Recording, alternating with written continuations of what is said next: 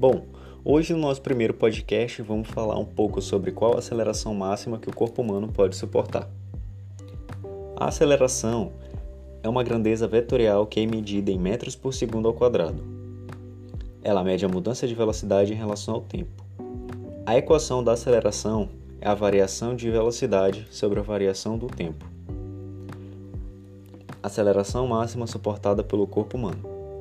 Em condições normais, o corpo deve manter 22 mmHg de pressão para levar o sangue do coração ao cérebro.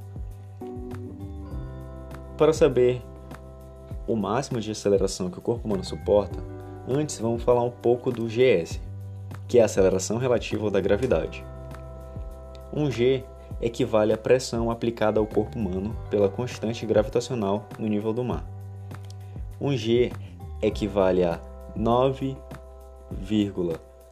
9,80665 metros por segundo ao quadrado.